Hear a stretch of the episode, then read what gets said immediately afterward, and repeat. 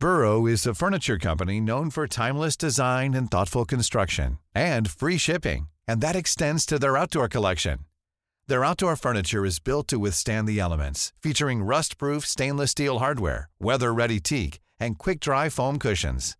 For Memorial Day, get 15% off your Burrow purchase at burrow.com slash ACAST and up to 25% off outdoor. That's up to 25% off outdoor furniture at burrow.com slash ACAST. Ready to pop the question? The jewelers at BlueNile.com have got sparkle down to a science with beautiful lab-grown diamonds worthy of your most brilliant moments. Their lab-grown diamonds are independently graded and guaranteed identical to natural diamonds, and they're ready to ship to your door. Go to BlueNile.com and use promo code LISTEN to get $50 off your purchase of $500 or more. That's code LISTEN at BlueNile.com for $50 off. BlueNile.com code LISTEN.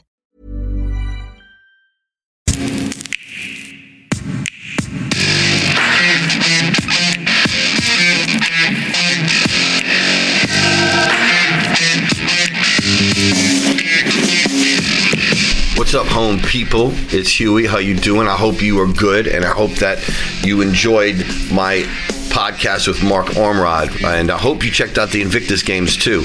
The man did his country proud, bringing home a couple silvers and some other medals. He got special medal for participation. He's an all-around awesome guy. Definitely check out the episode if you haven't, and be inspired, yo. Now, moving on to my guest today, it's my brother from another mother, my little brother, frankly, my awesome dude. He also happens to be a badass superstar DJ. It's Matteo Di Fontaine. Tane. Tane. Tane. Now, some of my Fun Lovin' Criminals fans know who Matteo is. He toured with us back in the day. He was in the band back in the day for a minute.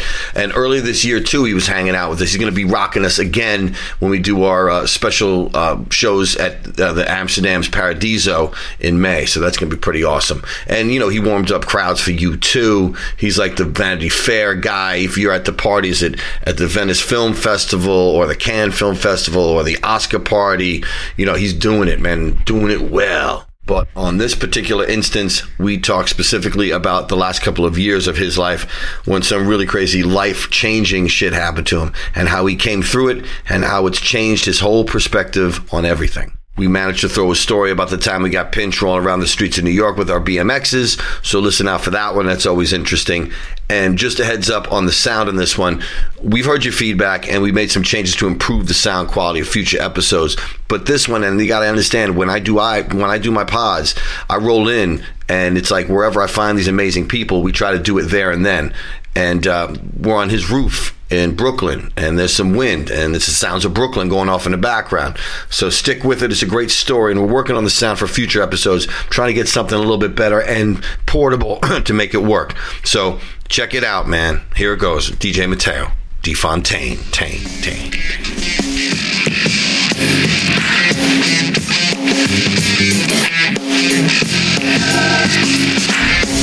So, dude, man, I know that this is like we said before. It's something that is I, I can't you know I can't even imagine, dude. And when I first heard what happened to you, you know, I, I there was a part of me that knew you'd be okay because Mateo knows who Mateo is, Yeah. and I I think there were a couple times where you didn't know if you were going to be okay, Yeah. and, and that's and you know that, that's yeah, that's pretty true. and anybody I guess who knows who's been in tight spots like that where you thought it was you were out you were out you were over you were ending Yeah, I mean, I was ended. I think is more appropriate. Like I, it was, it was over for me. Um, I just, I didn't know it, right? Like, um, I didn't realize how, you know, how serious it was at all.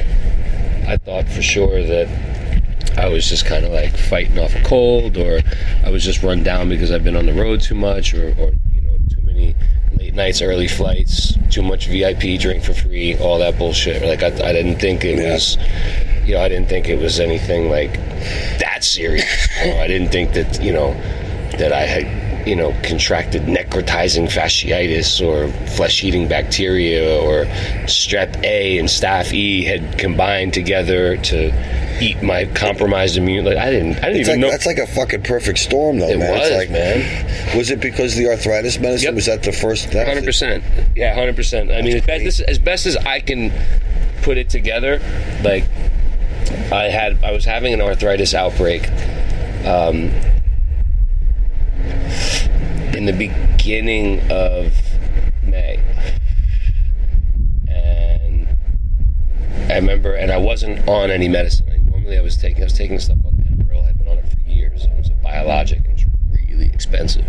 And that year, my health insurance, I got all fucked up. Right, this was the year that they, you, that it was mandatory that you get health insurance in New York. Yeah. Uh, sorry, and in, everywhere in the states, right? It's mandatory. So I had gotten it the year before, and at the end of the year, I had to refill out some form to get to keep getting the discount that I was getting, and I didn't fucking pay close enough attention to it. I got this notice in the mail that said my three hundred dollar a month policy was now eighteen hundred dollars a month. Boom. And I was like, yeah, okay, guys, thanks. So I just let it go.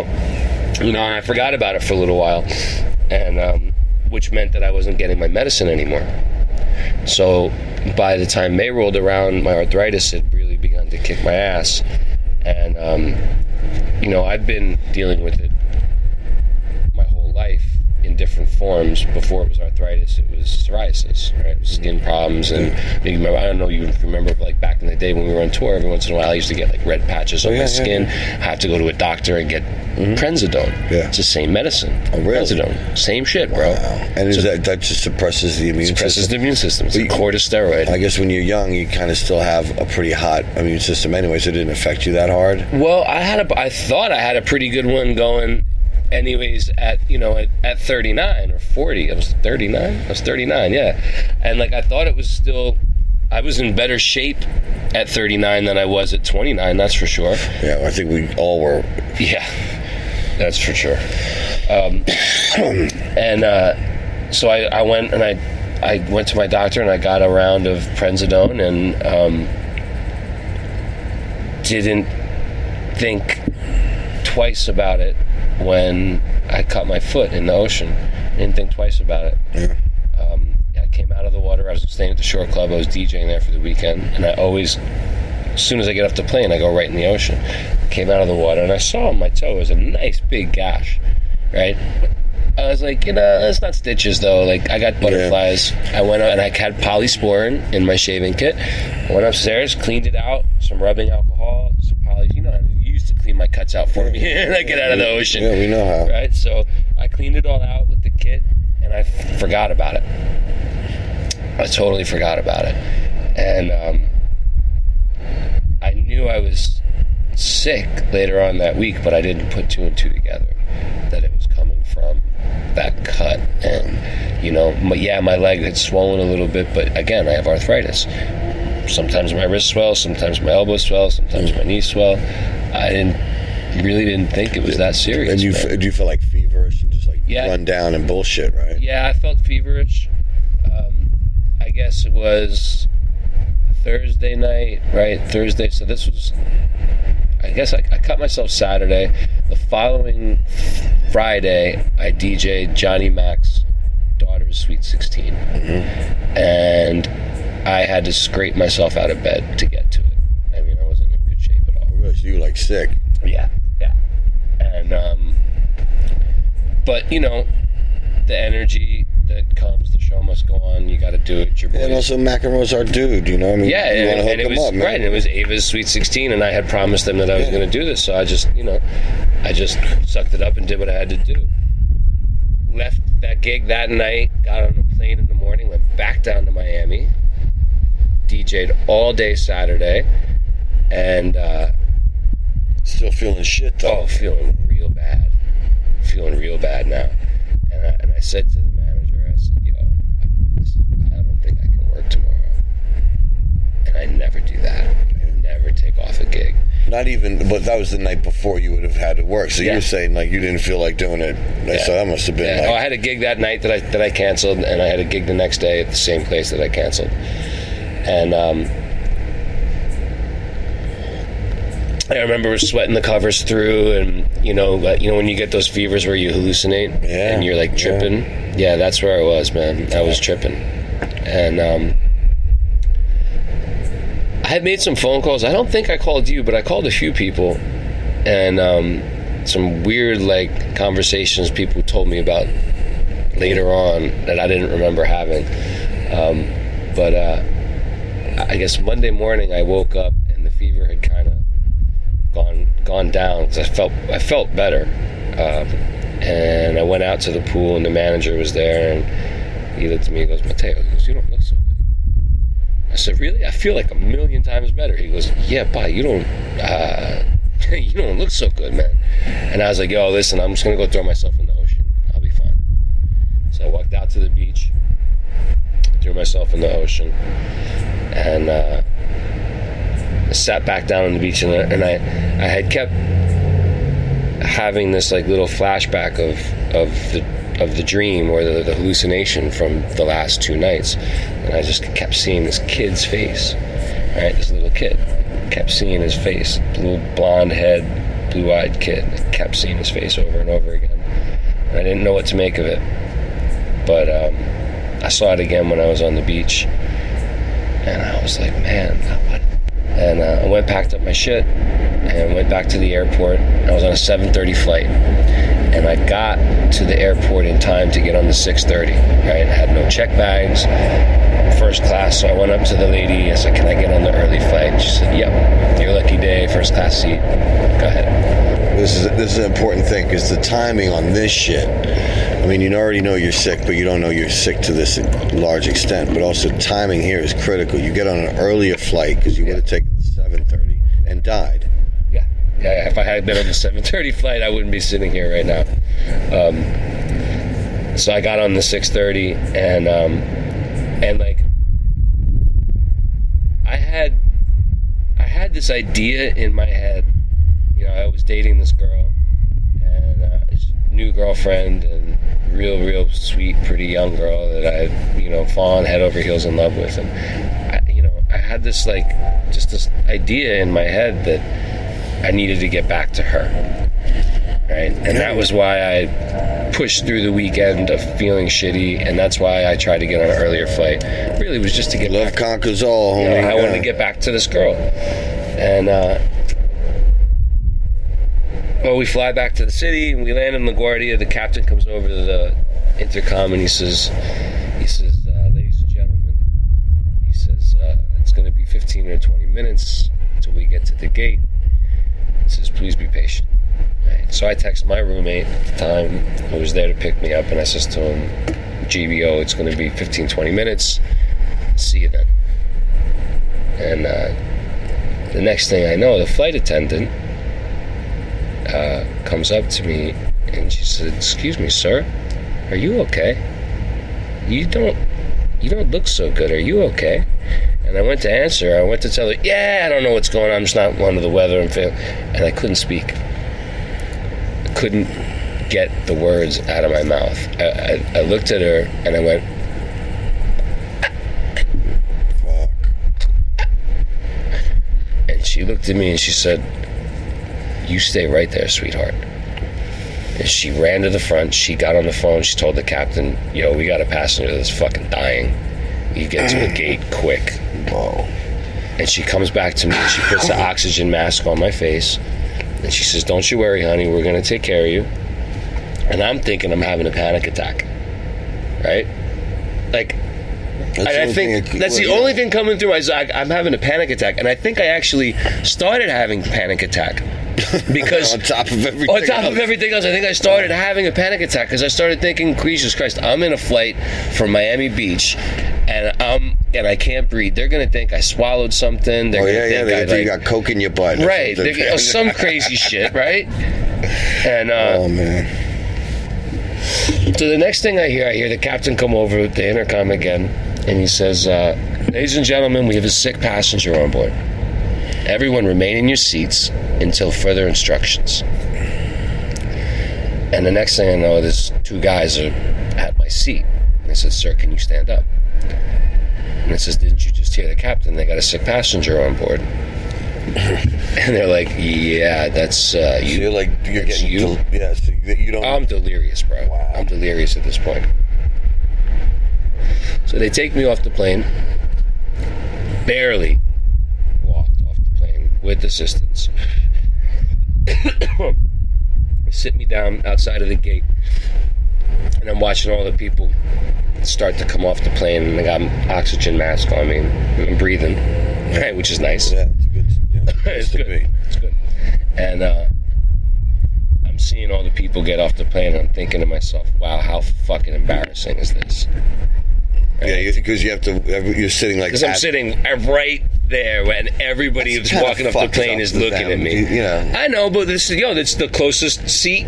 Yeah, I guess. You, you know what I mean. you figure they'd have like they'd have like a, a little one of them little fucking golf golf carts or something, man. You know. You'd think. You'd You think. think well, they have one just ready? You know, like oh, someone's might be hurt. Let's get the golf cart. well, they had a stretcher there, Uh huh. and two, two like EMT guys, firemen, EMT dudes, the ambulance guys. Yeah. Two of those guys there, and then they had two like counterterrorism response emergency airport cops there in like full gear. Yeah. And and then there was one cop in- M4s and shit. the whole shit, yeah, the whole kit, dude. it, And, and like I know that I know I wasn't hallucinating that those that- dudes were there. That's always they used to shit all the time. And um, and then there was one cop, and he was in a white shirt, an officer's shirt. I think he was a sergeant, or I forget, but he was the guy who came to talk to me. And he says to me, he goes, "Listen, uh, you know, you just got to go with these guys and get checked out." And I says, "No, there's no way. No, no you don't understand. I, I need to go home. I don't know what all that was about. It was a panic attack. I don't know what." I says, "Look, I, I, I don't have anything on me, right? I didn't do anything illegal, right? I just need to go. I need to get home and sleep this off." And he goes, "Ah, no, I understand. I understand. But listen, you know, you got to go with these guys." And I said, "Look, yeah, look." You know, I have my friend's badge. He's a detective, right? It's in my wallet right there. Like, go check it out. I'm not bullshitting you. Like, I'm not. I'm on the. I'm on your side. I just need to go sleep this off. And he looks at my badge and he sees the, looks at my wallet, buddy's badge, and he goes, "Yeah, listen." He goes, "No problem. You just got to go with these guys right here and get checked out, and then you can go home." At this point, I You must have been like completely fucked up. Like. yeah. At this point, I realized, all right, there's no. I'm I'm taking a ride out of LaGuardia, And that's like on a stretcher. too, like because you're like, oh, I'm not that sick. I don't- No, I'm like I can which I probably could. Was your leg hurting at anything? Like your foot? No, not up? so much. I mean, it was swollen a little bit. Was the wound red and all pussy or No. anything? Yeah, see, that's No. the thing. Because you'd know if you had like some kind of like. No, there was no obvious sign of infection on my toe. No, the actual the the sign of infection was above my knee. It was up here on my thigh. Oh, really? Yeah, there was like a black spot, and I just thought it was a bruise and swelling. I didn't really didn't think that it was flesh-eating bacteria. Yeah, but that's the thing. It's so fucking bizarre. Like, Right. like I didn't know Miami's waters were that fucked up. I knew it was kind of skanky, but I didn't know it was that like crazy. Skanky. Yeah, I mean, it's not just Miami. It's kind of everywhere now. The oceans are not clean like they used to be. And the thing is, the bacteria that got me, like let's let's be perfectly clear. The bacterias, the two bacterias that got me, are everywhere. Found everywhere. Mm-hmm. They just happen to be both in the same place, and they happen to get into my body, which happened to be a perfect host. And it was a perfect storm of a lot of different things, right? So it's not like everybody that's going to go get in the ocean in Miami is going to get flesh-eating bacteria. However, there've been about 35, 40 cases of it down there in the last year. So, Yeah, you know, that's- that's and you don't and you don't hear about it. See, that's the thing that freaked me out the most because it's like a lot of people take stuff for, like you said, psoriasis. People, a lot of people take stuff for arthritis, and they don't understand what it puts them in jeopardy of getting. You know, it's like because you're a- you're you still are, but you were a super healthy guy. You know, I mean, maybe you, you, you drank, smoked a little bit of weed, whatever, but it wasn't like you were not, you exercised a lot, you surfed. You know, I mean, it was like Yeah, I, I was a healthy 39 year old guy. I mean, I was in better shape, like I said, at 39, 38, 39 than I was in my 20s for sure because I discovered yoga. I got serious about surfing. I had a you know a, a, a practice of eating decent foods the majority of the time. Uh, I also stopped touring with you guys, which made it a lot easier to eat healthy. Absolutely. You know? no McDonald's. Yeah, no more McDonald's. The Vanity Fair per diems Yeah. are a lot sexier than McDonald's. It's a seven hundred dollar per diem. Go try to find something you know, with at least a Michelin star. Bouchon, bro. we, Yeah. we just like Chef Keller's place. Come All right, well, dude, you know what I want to do now because this is at the point where you wake up and everything's a lot different.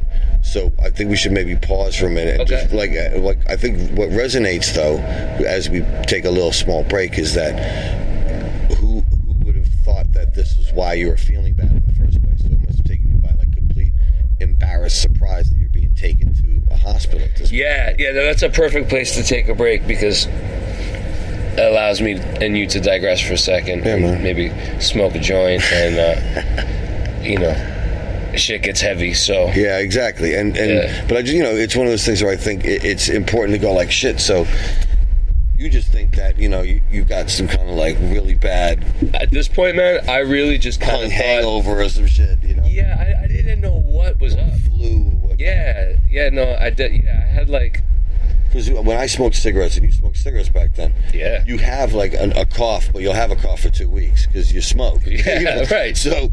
You, a lot of shit you go through, you feel shitty. You think it's I smoked. It's, just, it's sticking around longer. You know what I'm saying? Because you, that's what I always thought anyhow. yeah, and and the other thing is, I never, I mean, I never ever wanted to admit when I was sick. I always kind of thought like I can deny this shit away. Yeah, we were on the road all the time trying to power right. through Yeah, throat right. That's it. infections and, yeah, and you and you drink like eight Theraflu things, and you drink four Emergen-Cs at breakfast, and bottle of tequila. right, and then yeah. and then you think you know that balances out, doesn't it? all right, so let's take a little moment and we'll come back. Don't go anywhere. Stay locked on Huey off the record.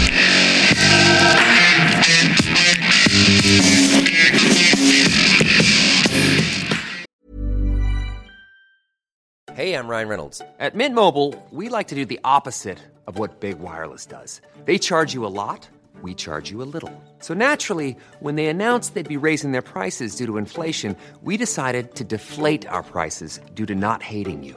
That's right. We're cutting the price of Mint Unlimited from $30 a month to just $15 a month. Give it a try at mintmobile.com slash switch. $45 upfront for three months plus taxes and fees. Promo rate for new customers for limited time. Unlimited more than 40 gigabytes per month. Slows. Full terms at mintmobile.com. Planning for your next trip? Elevate your travel style with Quince. Quince has all the jet setting essentials you'll want for your next getaway, like European linen, premium luggage options, buttery soft Italian leather bags, and so much more. And it's all priced at 50 to 80% less than similar brands. Plus, Quince only works with factories that use safe and ethical manufacturing practices. Pack your bags with high-quality essentials you'll be wearing for vacations to come with Quince. Go to quince.com slash trip for free shipping and 365-day returns. Since 2013, Bombas has donated over 100 million socks, underwear, and t-shirts to those facing homelessness. If we counted those on air, this ad would last over 1,157 days. But if we counted the time it takes to make a donation possible, it would take just a few clicks. Because every time you make a purchase, Bombas donates an item to someone who needs it. Go to bombas.com slash ACAST and use code ACAST for 20% off your first purchase. That's bombas.com slash ACAST, code ACAST.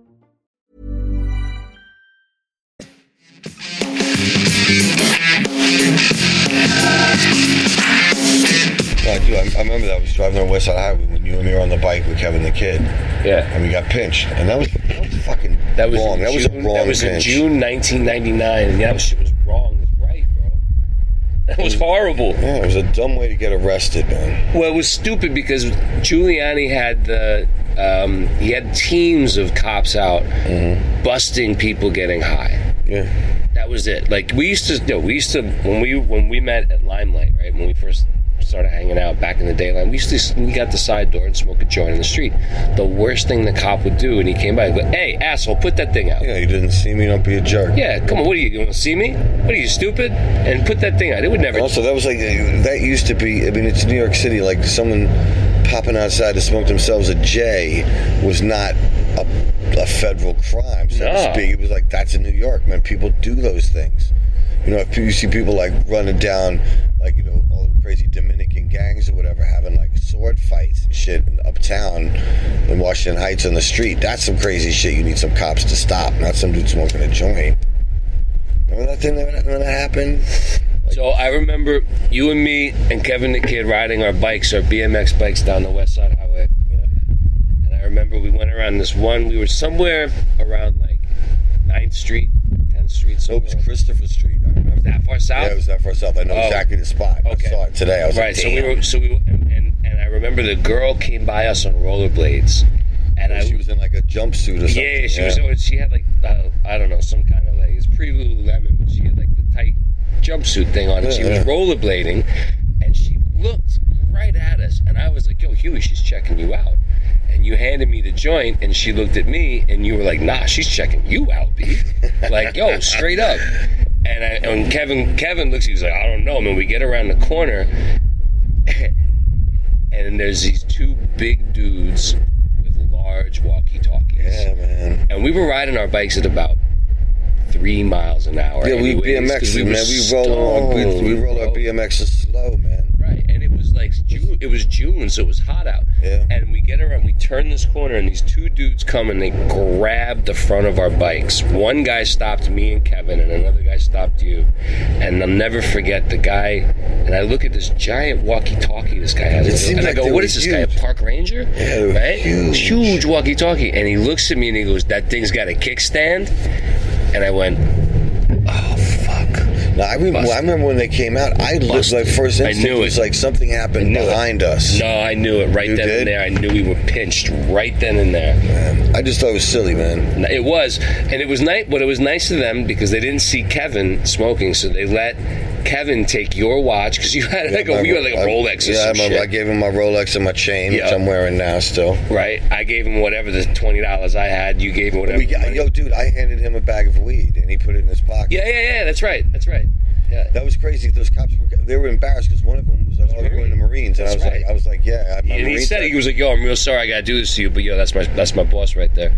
And that's like, what I'm saying. Like that was a really unrighteous bust. Like It was it was corny because it was it was pot day. That was the thing. We were in the personnel van, the P van, driving around. right, and they and, And, we they were and they were picking just up everybody they else. pick- they were going around the neighborhood, just spotting dudes smoking grass and picking up. I learned my lesson. I never smoke grass ever again. Well, not in public.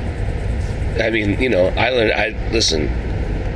I mean, I learned my lesson. you want you if you want to know if I learned my lesson, why don't you ask Paul Nutman, customs officer? Yeah, word. Paul Nutman. Paul, shout to Paul Nutman. Shouts to Paul. He's probably retired by now. He, he probably is. He was he was long in the tooth apparently. Hmm. if you made it that far. But yeah, I mean, the thing that pissed me off because I thought it was really funny actually getting arrested with you for smoking weed. It was kind of apropos, if you will, and and we were having a good time at the precinct, like carving our names in the wall and shit. Yeah, we didn't Like, think we were going downtown. Right, That was the thing. And then when we got put in the in, a, in the P van again and sent into to the Clink. tombs, FLC into in, Clink. into Clink, yeah, we thought it was hysterical. We were writing Until we- graffiti on the cells, like, "Oh, we're gonna be out of here in about twenty minutes, man." Oh, we thought we was going to the club. We were, les- we were Yeah. yo, tell Nick Cohn we'll be there for, Yo, for can I get the my, call. can I get another phone call? Wow, I'm gonna call my homeboy, tell him I'm gonna be late. Yo, for real, that we thought we were getting out, and like, nah, B. No. nah. When we got to Central Booking, I realized, uh, this is, you know, it just got it just got a little extra serious. It was the tenth precinct, right? So I was like, "Oh man, I'm just gonna, I'm gonna go to that cupcake shop after this. I'm gonna get a cupcake, you know." Smoke some pot. I was like, "Got the munchies." Like, yeah, we'll get out of this precinct. I'm gonna go get the cupcake, and then I'm gonna. Yeah, there was no like, cupcake coming. No cupcake, man. But you got a bologna sandwich. Did next day. So yeah, we got we got dropped downtown. Anyway, the whole point of, of that is just like I think I think now I don't think they waste that much resource because they said it was pot day. That's what the Marine dude said to me. He was like, It was Wednesday pot. I think it was Thursday." pot. Yeah, no, it was pot. It was pot month, pot year. Like they were just because it wasn't just pot. If you remember, we got Quality of life they have this. If thing. you remember, we got and You well. rest in peace. We got pinched with Apocalypse Bob.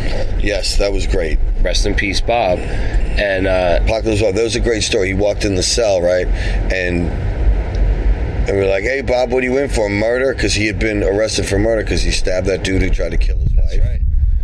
And that was like a, that's that's some he, crocodile. that he looked croc- at you and he said, "Justifiable homicide." Yeah, yeah. And everybody was like, "What?" Oh Yeah, shit! But dude, it was some crocodile What? Dundee thing that happened. That's how he killed that dude. Yeah, that's right. So apparently, like him and his wife were walking down the street, and some dude pulled a knife out to try to rob them. And they didn't know they just pulled like a, a little tiny five-inch knife on Apocalypse Bob. Apocalypse Bob was Apocalypse Bob, man. Yeah. So he pulled out some big old Bowie Marine Raider kind of crazy and sword Ka-Bar knife and said person up. and just whacked him a couple times with that. And then he was they arrested him for murder. They tried they tried to get him for murder, and it was like justifiable homicide because Yeah, he got off.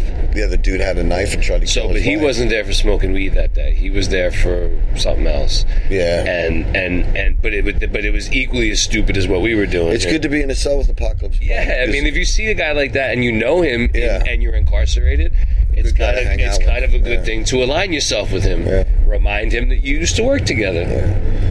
yeah, that he was he was a lovely guy, man. He actually was a great dude, man. Rest in peace, Bob. Yeah, man. You're missed. Yeah, then they got split up because I had to go talk to the lawyer. Anyway, I think my point being is that we we have been through some shit together, you and me, Mateo, and and Oh yeah.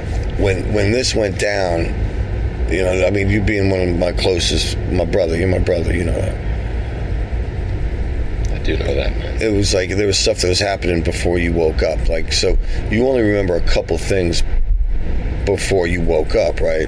Because we kind of left it at that you're waiting for the, the EMTs to come and take you to to the hospital, or whatever. Yeah, they were there actually. They were like they were waiting for me um, in the airport, and when uh, when that cop had finally got through to me, and I realized I wasn't going anywhere except for where he said I was going, um, I got onto the stretcher and they took me out. Uh, they took me out, and put me in an ambulance, and uh, I remember I remember the EMT uh, connecting me to like you know this little like heart things like EKG joints and a thing on my finger and some things on my head and he's asking me some questions and I definitely remember trying to answer them to the best of my ability. I remember telling him I had just gotten a tattoo, which wasn't true. I had gotten a tattoo a week before on the same trip, on the same day, but it was a whole week before that I got this te- this Technics tattoo right here, and I for some reason had lost that week in that moment. Really? Yeah, and uh, I the the the last thing that I really remember before things got fuzzy was the EMT guy saying, "Do you see that that monitor right there?" And I said, "Yeah, the one with all the flat lines on it." And he goes, "Yeah, that's you. How the fuck are you talking to me right now?" And I looked at this dude and I went, "Oh, this is a little more serious than I thought." Wham.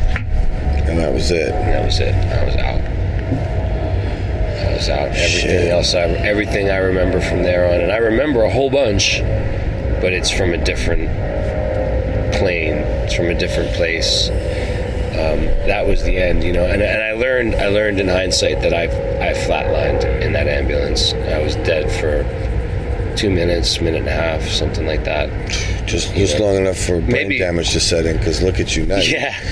I don't know. I don't. I, I don't- goddamn Whatever part of the brain got damaged was the part that needed to go, to, in order in order to Yeah, survive. you're much more fun to hang out with now. I, No, but the Well, you got crazy thing is, yourself. so that this is when it happened, right? So you go down. This is like when we find out when you go to the hospital, and we know stuff that you don't, obviously, because you're not awake.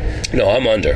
I'm under. I'm in a different world now. Now, you've you've pieced it together though, and you probably I have. the timeline of it is pretty much. I have, but you have to. You also also have to remember something. Like, even though I wasn't in in in the in the living world, let's call it right, in, in in the same world that y'all were in, I, I was I was having my own experience, and you know, I've learned in in in, in retro that you know I had a blindfold over my eyes and I a tube down my throat into my lungs to breathe, and I had this thing under my nose called a vent, putting this vapor up my nose that was keeping me in uh, a comatose state, and that's what kept me under. They put it was a medically induced coma that they put me in in order to save my life, right?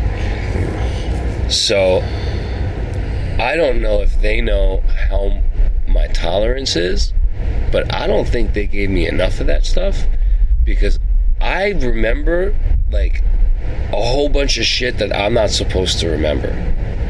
Like a whole mess of stuff. My I remember a doctor, it was a doctor named Dr. Bati. And shit you not, that was his name, Dr. I'm, I'm, you're not delirious. No, well, I, I mean, there was some things that I was delirious about, and Stretch could tell you, and Dante could fill you in on, and King could fill you in on some of those other things. But this I was sure about. This guy was in there, and he was telling my mom, he was like, "Yo, I don't think he's going to make it through the night." Uh, And my mom. I, he wasn't actually. I don't think he was saying it to my mom. I think he said it to the other doctor. But my mom was in there, and I remember my mom saying, "Don't say that in front of my son. He can hear you." And I remember going, "Yeah, I can hear you, my man. What do you mean? Are you going to say that in front of my mother? Like, say in front of me is one thing, but don't say that in front of my mom." I remember that happening, and when when I had been awake for about a day and a half, two days, this dude comes in, and he goes, uh, he goes, "Hello, I don't know if you remember me," and I said, "Dr. Bati, right? Yeah, I remember you. Not going to make it through the night, huh? You're fired. Thanks for coming." I don't want to see you in my room again. Thank you. I started firing people left, right, and center. I like that. He was, he was Yo. throwing people to the wind. That's it. And you can leave. You can punch out and go home now. Thank yeah, you. I fired. And I Nurse Ratched. She got she got dealt with quick. Right, before we get too far with you actually waking up, Oh, okay. there was a lot of stuff. Like let's let's take it step by step. Uh, yeah, let's not get ahead of ourselves. Yeah, I know, because you know you, you you mentioned a medically induced coma, but when they got you to the hospital, did, did they know immediately what had happened to you? Like what your problems were? The EMTs kind of relay like, oh, no, no, they didn't know. I, I, again, I think they were still probably operating off the assumption that I had swallowed some sort of like package in Miami. yeah, I mean, really, I thought you had some shit on you. I, yeah, because I mean that's really you know I was from what I'm from what I'm told I was when I when I presented in the emergency room when they got me out of the ambulance I had respiratory failure, pulmonary failure, and there's another one. I know my kidneys failed later that night or the next day because they had to put me on uh, what's that called dialysis. Yeah. Yeah, And and and yeah, and they when they put me on dialysis, my doctor friend. That's when my doctor friend was like, "Oh shit, this is not good." Like people said, some people go on dialysis, dude, and that's it. well, yeah, I mean that's, it. You have to clean your own. You can't clean Right, your and own the neck. blood, so. Right. So I was. That's what was wrong with me. I was in. I was in septic shock. My body had begun. So from this this infection, right. My body had had gone septic. And also, what is is it killing parts of your your leg? So how's that? Because that black dot was that like some kind Mm-hmm. Right. of like I'll show you the picture. I have it on my phone, man. Um, fuck. it's no, it's not big. It's not big at all. It doesn't. You dude, you see it, you'd be like, dude, that looks like you got hit with a BB. Really? It's like this little. Te- yeah, it's not. Doesn't look like something that would amputating a leg up to the hip. So did but, they? but any you have to understand any flesh that this bacteria touches has to go there is no correcting it there's no curing it it has to go that's it so if if it got if it had gone any higher than it went No, there was a moment I know that because did they take it off at the knee first? Was that the idea to try to catch it, or I don't know. I think they might have tried starting low and working Yeah. their way up, and that's maybe how they realized how high up it had gone. because they said if But it there was into an- your body cavity, Right. There was a point where Dr. Sharafkin, God bless that woman. yeah, It she was- was the woman. Yeah, God bless her, uh, wherever she is today. Somebody, somebody hugged that woman because she saved my life, man. And uh, there was a point when she said to King, "If I have to go any higher, it's going to be, be medieval." Wow. Yeah, and that's like you know at that point, you have to ask yourself: Do you want to save this person's life? Are they going to want to live that way? You know, and um, can tell you from from my end, from my experience, that given the choice, yeah, they'd want to live any way they could. You know, the choice between figuring out how to adapt to a life where you are working with less and not adapting to life at all and just being not here, that's no choice at all. It's no choice at all. So, you know, in, in my recovery process, I, I, I met a guy that has, uh, he's a quad amputee. And I'm not saying that properly. I think it's, I think it's quadriplegic. It's like no, no arms, no legs. Yeah, no, and no arms, no legs, and he's amputated at his elbows, above his elbow, and one below his elbow, and the other, and above both knees. And he was there at my I took my first steps on this leg, and he was there at my first physical therapy session, and he was making fun of me. And I'm looking at this guy, and I and I, I kind of wanted to choke him for making fun of me, but he had just told me that he shot at 82 on the golf course, and he wasn't lying. I really do play golf. Yeah, yeah, yeah. Because he has the, and his friends say he's cheating because he has these prosthetics that are made that are become part of his arm, and he uses them as clubs, and they're incredibly accurate. Oh, really? So Yeah, so they're like, "Yo, you're cheating," but he's, yo, he's.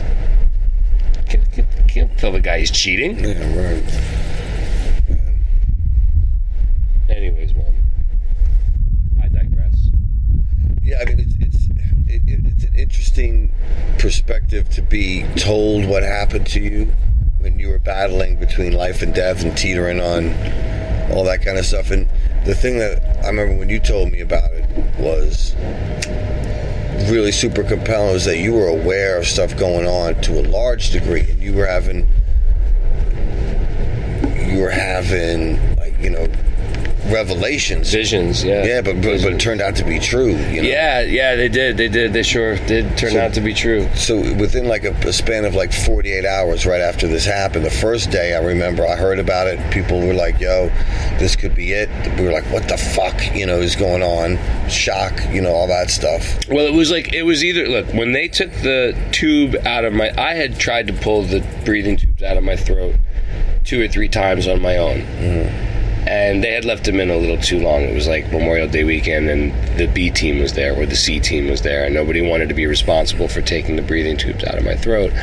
And finally, Dr. Jesse, my buddy, called in, and he was like, and he'd been working with them. He's my doctor, and he'd been working with them the whole time. And he says, "Listen, take the fucking tube out." Okay? If he doesn't breathe on his own, put the tube back in. I guess that's Give him the chance to breathe on his own. He's gonna breathe on his own. But if you keep him there any longer, it's just causing damage. So they took the tube out and they let me breathe on my own. And um, and yeah, I came. and you did. I you came. did breathe on your own. I came to pretty quick. Pretty quick. Um, And and I saw I saw some things in that in between place. You know, when I was the best I can describe it is when I was in that coma, I was there. Right now we're here. Mm-hmm. I was there. There isn't here. It's this other place. And there is aware of here. Here isn't really so aware of there. And when you come back from there to here, you go through this transition. And I don't think a lot of people get to come back. You know, I think Usually a one I think where yeah, it's usually a one-way trip. I think where I was for most people there's no return uh, voucher. Like the fact that I got to come back is is it, you know, for lack of a better word, it's a, it's it's anything shy of a miracle. Um, but I made a choice to come back here. what was that place like? Was it awesome? No, it was, was it- it was a little scary. Yeah.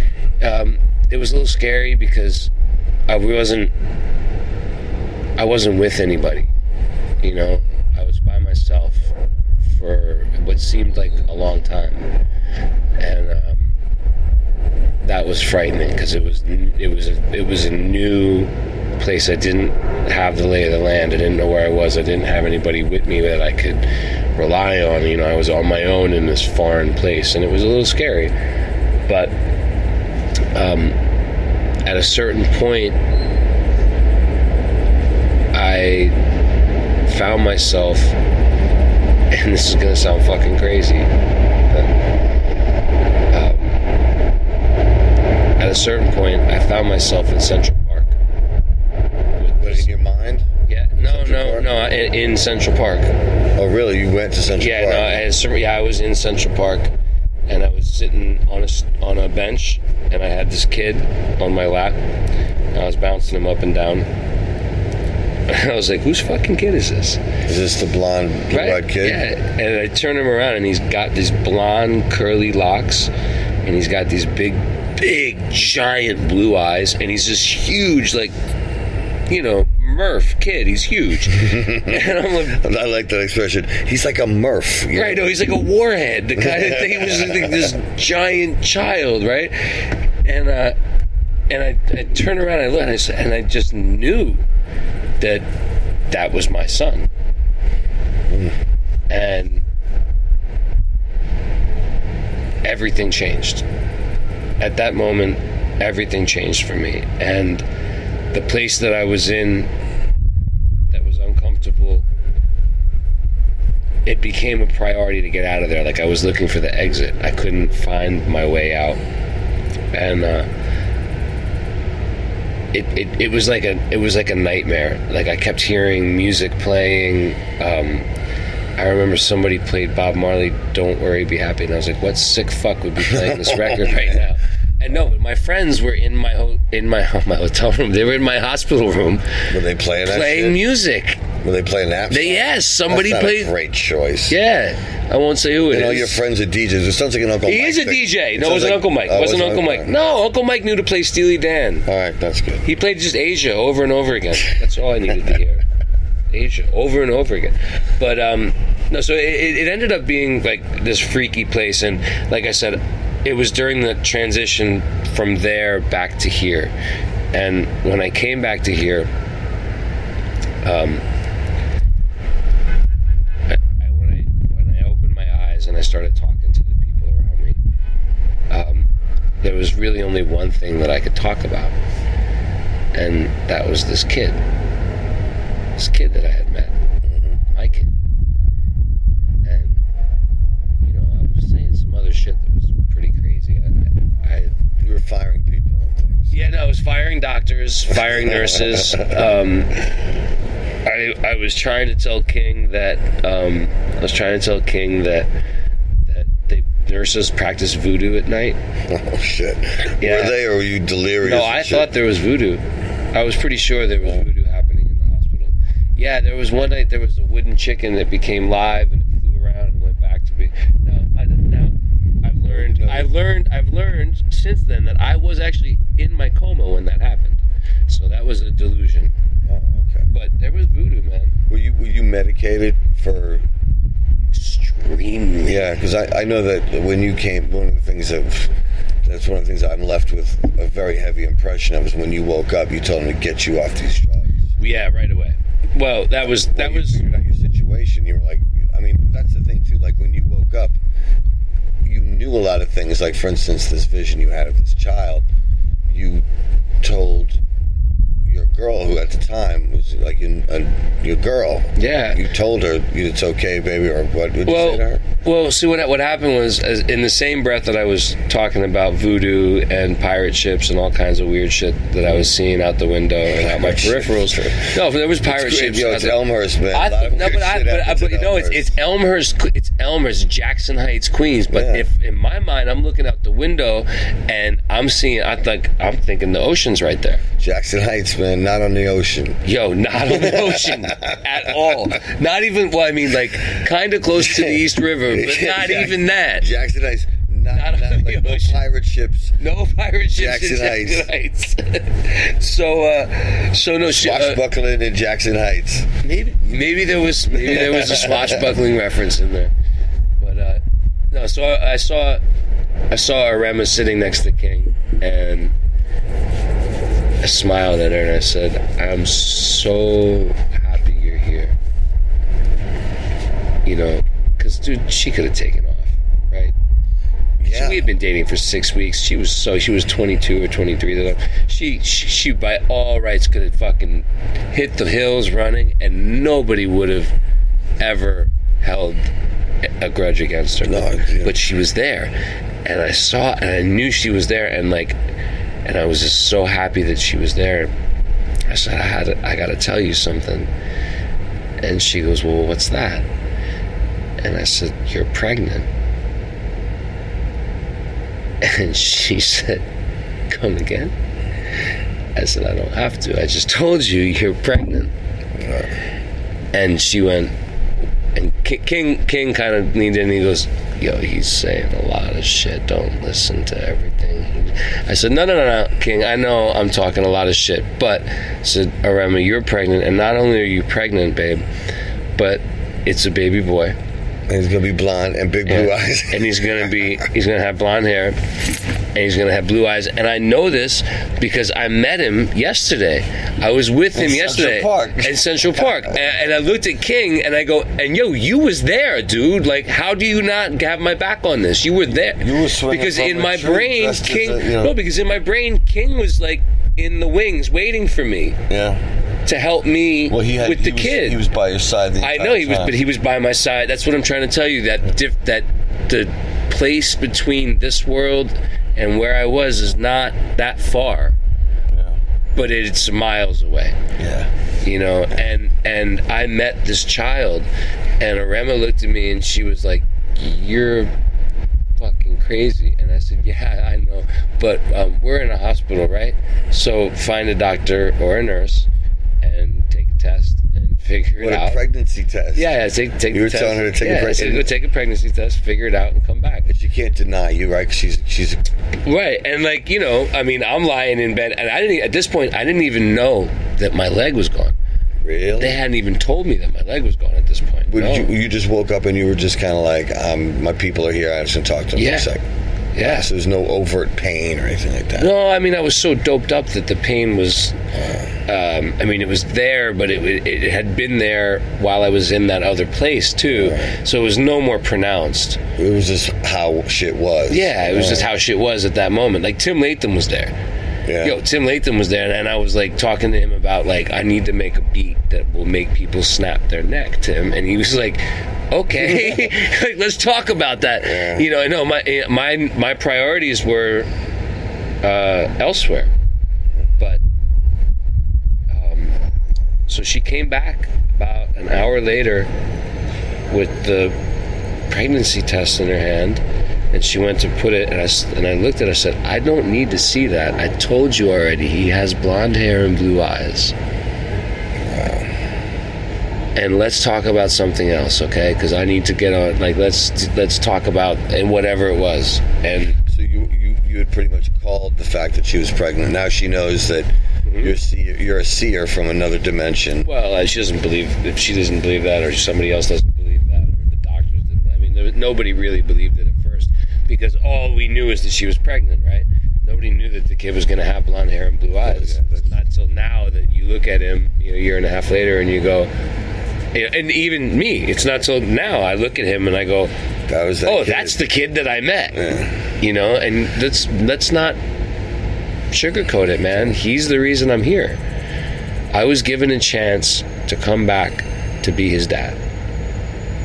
That's the only reason my life was spared, if you will. It's the only reason I was allowed to come back. And I, I wouldn't even say spared, man. I was, I was already, I was already on the other side, Yeah. and You were already walked away from the ship. yeah, yeah, I had, I had, yeah, I had, I had given up pretty much. and they were settling your accounts, and they said, "Wait, there's something going yeah. on." Yeah, and and do you want to see this little guy real quick? And uh, you know, and I remember, I remember my my grandfather's voice. I remember my grandfather's voice saying, "Come with me, boy. Give me your hand. And you come with me. It ain't gonna hurt no more. Come with me, and it's gonna be fun." And I remember saying to him, "Fuck you and whoever you brought with you, I ain't going anywhere. Did you not see that child? That's my son. I ain't going anywhere. And my grandfather told me, he said, Well, I can't help you then. You on your own. And I said, That's cool. Let's go. And they Did sent you, me back. did you like your grandfather? I love like my grandfather. He He was sounds like a jerk. no, he was amazing. His spirit animal's kind of jerky. No, he was amazing. He just didn't. He just didn't take no bullshit. I- So, No, he was. You know, listen. If there was somebody that I would have wanted to come meet me on that, was that him? yeah, definitely, definitely. And yeah, he's a little bit of a jerk. You know, Some of the best people are, man. that's right.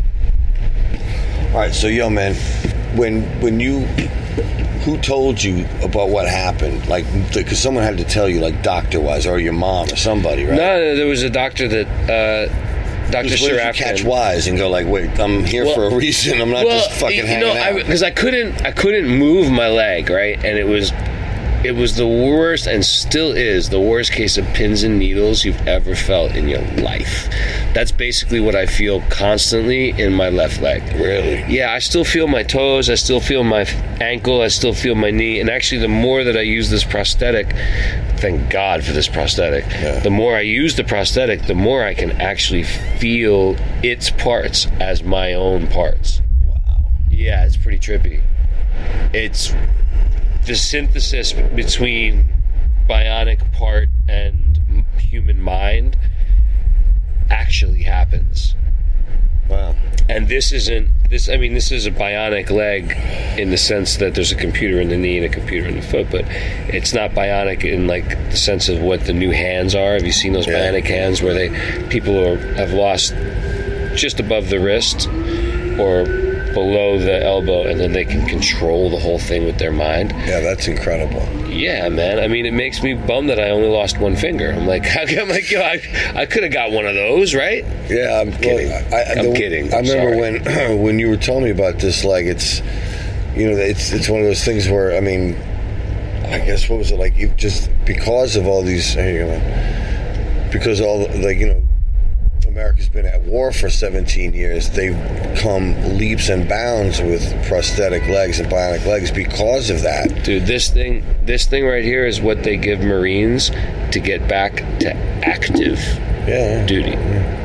Yeah, this Yeah, I- thing they're, is. they're, they do they're dudes like you know I know they're having this thing where they don't want trans trans people or what is that like people who are changing genders Yeah, they don't want trans. Well, it's not not they. Trump doesn't want transgenders in the military. That's what he says, anyways. I mean, that was some shit to distract the public from whatever move the left hand was doing. oh yeah man that's bullshit but anyway I don't know where I was going with that I think I was going with the point that like you know and Marines with one with with one prosthetic leg are back on active duty Yeah, and this well this this leg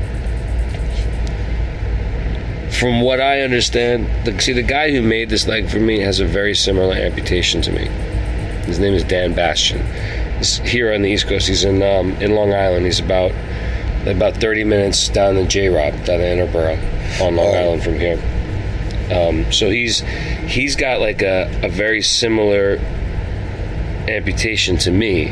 Uh, mine's a little bit higher than his. He's got a little bit, a little bit, a little bit left on his leg, but still very similar. And um, when I was sitting in the bed in, in Elmhurst, in the very beginning, almost. I mean, it was, you know. I think we're getting ahead of it man how, how did like how did you find out what happened oh, said you were bugging Oh, out right. pins and needles Yeah, yeah. So the surgeon came in and uh, she said, "Mr. Vasil, I have to what talk the, to you." what was the doctor's name Her name was Dr. Sharafkin, and yo, she was. I gotta be honest, man. She was real hot. She was beauty. Like, yo, she had she had the curly, like, you know, she was a Pakistani woman, man. She was gorgeous, bro. She was like this beautiful doctor woman, and I was kind of like crushed on her because I was in the bed and I was crushing on the doctor. What can I do, man? dude right on man Yo, and so she she says to me, she goes, um, Mr. Vasile, I have to tell you something. And I said, anything. Just tell me whatever it is. She said, well, in order to save your life, I had to amputate your leg. And I went, oh shit. That why I can't move it. Okay, what else? She went, well, um, we had to amputate your index finger. And I was like, fuck, what? My index finger? Now you're talking about you chopping my leg off and my finger, my, my finger is gone? So what else? She goes, well, we're we're waiting to see what happens. We may have to take part of your thumb, but we think it's going to auto amputate itself and correct, which it did. Thank God that they didn't have to chop off half of my thumb too. And uh, I looked at her and I said, well, well what else? and she went, well, that's it, honey. And I said, no, no, no, no, come here. And she leans her head into me, and I pointed down town, and I said, Franken beans. Yeah. And she goes, You're fine. And I said, Then we're fine. Then we're good. You know, I mean, as, as funny as a lot of like a lot of the women might be hearing this and thinking like, "Oh, that's a bit, that's a bit droll," but I know a bunch of Marines. So that's the first thing you ask, man. Yep. Yep. That was the first thing I How, asked you. yeah. How's my how's my fact how's my factory equipment? Does, Yeah, yeah, what's does it up with the rig? Yeah. Yeah. What's up with the rig? Does it work? All the plumbing is intact. Word. You know, and that's what she told me. She was like, "All your plumbing is intact," and I was like, "Cool." The rest of it's psychological. I'll figure that out. That's all I needed to know. You know, because listen, man. You know, I mean, I was. I, I mean, I don't think I asked you about how what happened with the finger. How did that happen? 'Cause it- Okay, well, th- that's a blood clot. Uh, and so you can see the scarring goes all the way up my forearm, almost Yeah. to the elbow, right? And it goes down my forearm, and it kind of splits out into this Y, and it's it's seized up the thumb there, and it's seized up that part of the finger there, and there's all the scar tissue underneath yeah, here. what's all that? Man? That's from a blood clot. Uh, they gave me these medicine, this medicine called pressors, and they're designed to keep your blood. So remember, I was in pulmonary failure, Yeah. cardio failure. That means your heart's not working. Your blood's not getting to your extremities, so they give you this medicine. It's basically like elephant blood pressure medicine. It's the same shit they gave to our boy Dino, right? They gave it to me, and it, it's designed to keep your central system fed. It's designed to keep the blood flowing to your core systems. And the number one side effect is loss of fingers and toes. Extremities. Yeah. Because the it doesn't really care. Like you don't need your fingers to live. No, you don't, need yeah. your you need your you need your heart and you uh. need your lungs and you need your liver and you need your kidney. You need your your main system so that you can live without a leg. I'm doing it every day. It's actually not.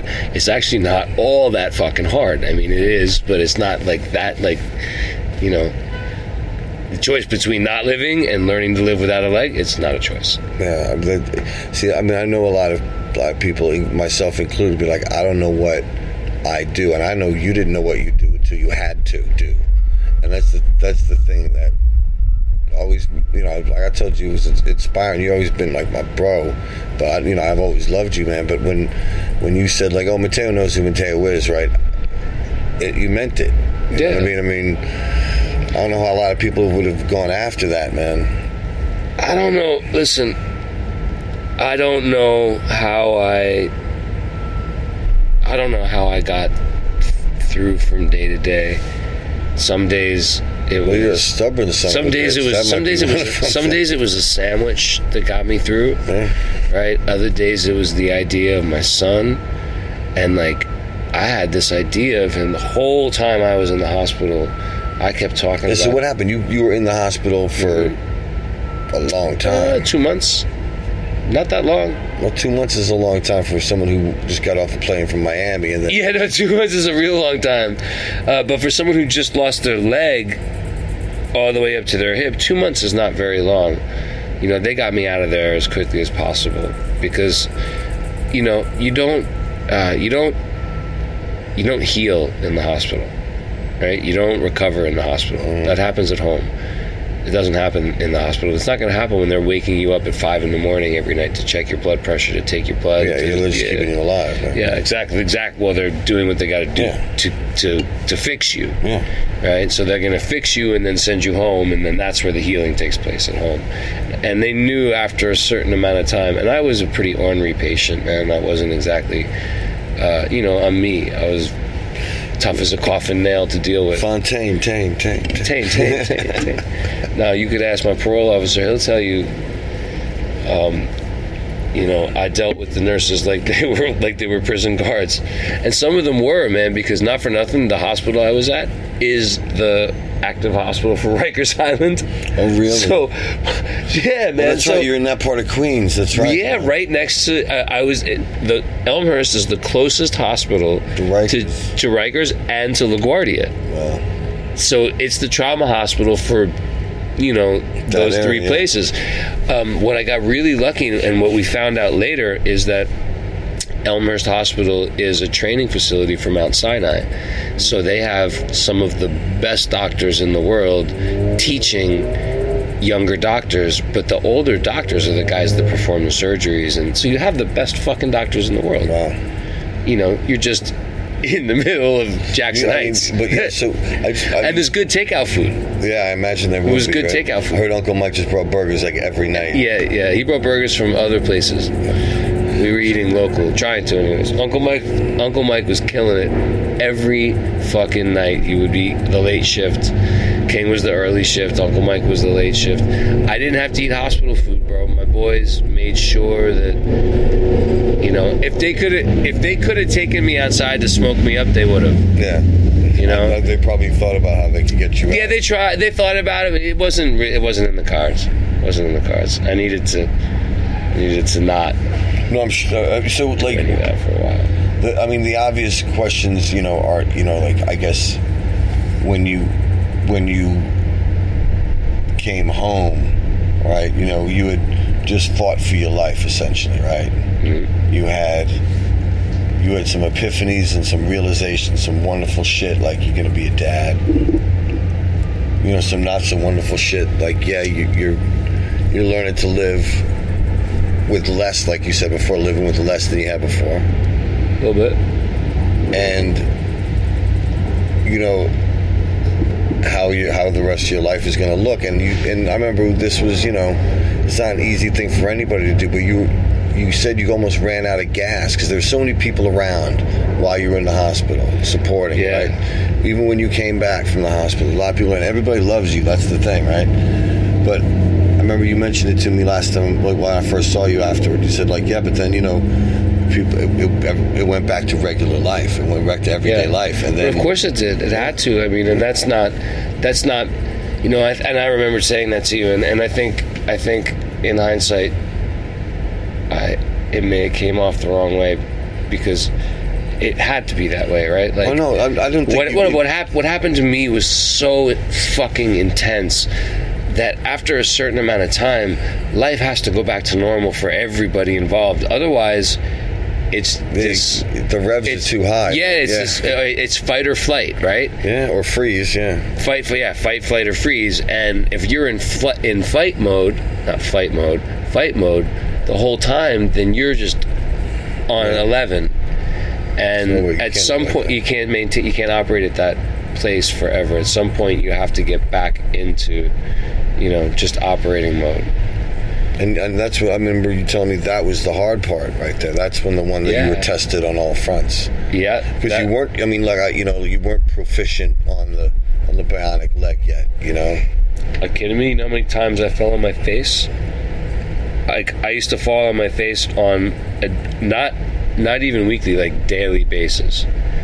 I would fall anywhere between three and five, six times a week. It got to the point where I mean, you know, it's like you ever you ever watch. I know you have. Do you remember watching Luke Denny learn to skateboard? Yeah, Right. yeah. You wa- you watched him learn how to fall, right? Yeah, and the kid could just take the kid could take donuts and just fall over hedges, on Yeah, concrete, over bricks. Yeah. So I just remembered what he looked like when he fell and learned how to do the same thing. Fall and, like him. Yo, and if you look at my prosthetic, there's like bashes and scratches all over it from me taking dumps and Uh, yeah, but it, you know, at the same time, if I didn't do that, I wouldn't be able to go and hike around Haleakala. Yeah. You know, Mike Waltze took me up hiking in the crater. But I remember we, when I saw you last summer, uh, I, we, were, we were talking about like you were like you know, the, uh, it goes, this thing is a real. It hurts to use the prosthetic at first, right? It really did. And you were like the and the only thing that's going to make it easier is To wearing the it. prosthetic more. So it was like you were like in this fucked up thing and I, I situation. And I know that it was just kind of one of those things where you were. I mean, did you say you almost felt, you, you said you ran out of gas a little bit, like you you thought you were like you needed to refill your tank with something, and the, the fact that you have, that's that's what I think is is interesting in the fact that like you know you found this you find yourself in a situation right that not anybody can imagine. Not, not many people could you know definitely turn to their turn to their advantage the way you have. But like what was it what was it the thing that you decided to fill your tank back up with man and also I have to I have to reiterate because you tell me it's an everyday thing it's like any any life it's an everyday thing you, you check it every day Yeah. Yeah. Well, I mean, you know, I called you when I was running on empty. I know it was either you or Ethan Brown. And I think that joke has been used before, so yeah, right. So I figured I called you, uh, and I and I was man, I was running on empty, and you know you you you called it out right away. You were like, "Yo, you know where you need to go. You need to go to Hawaii. You need to go to Maui. You need to call Mike Waltze. You need to go set the fuck up on Maui and just up there for like at least two months." I- I've seen you at your happiest, and, And it- that and was, that- and it's- your and it's happiest there. has been on Maui. Yeah, of course. In I mean, Hawaii. Who, whose wouldn't be? I don't, I don't the understand. goddamn Yeah. hammock down so I can Slow pour the- the goddamn wine. Slow the goddamn hammock down.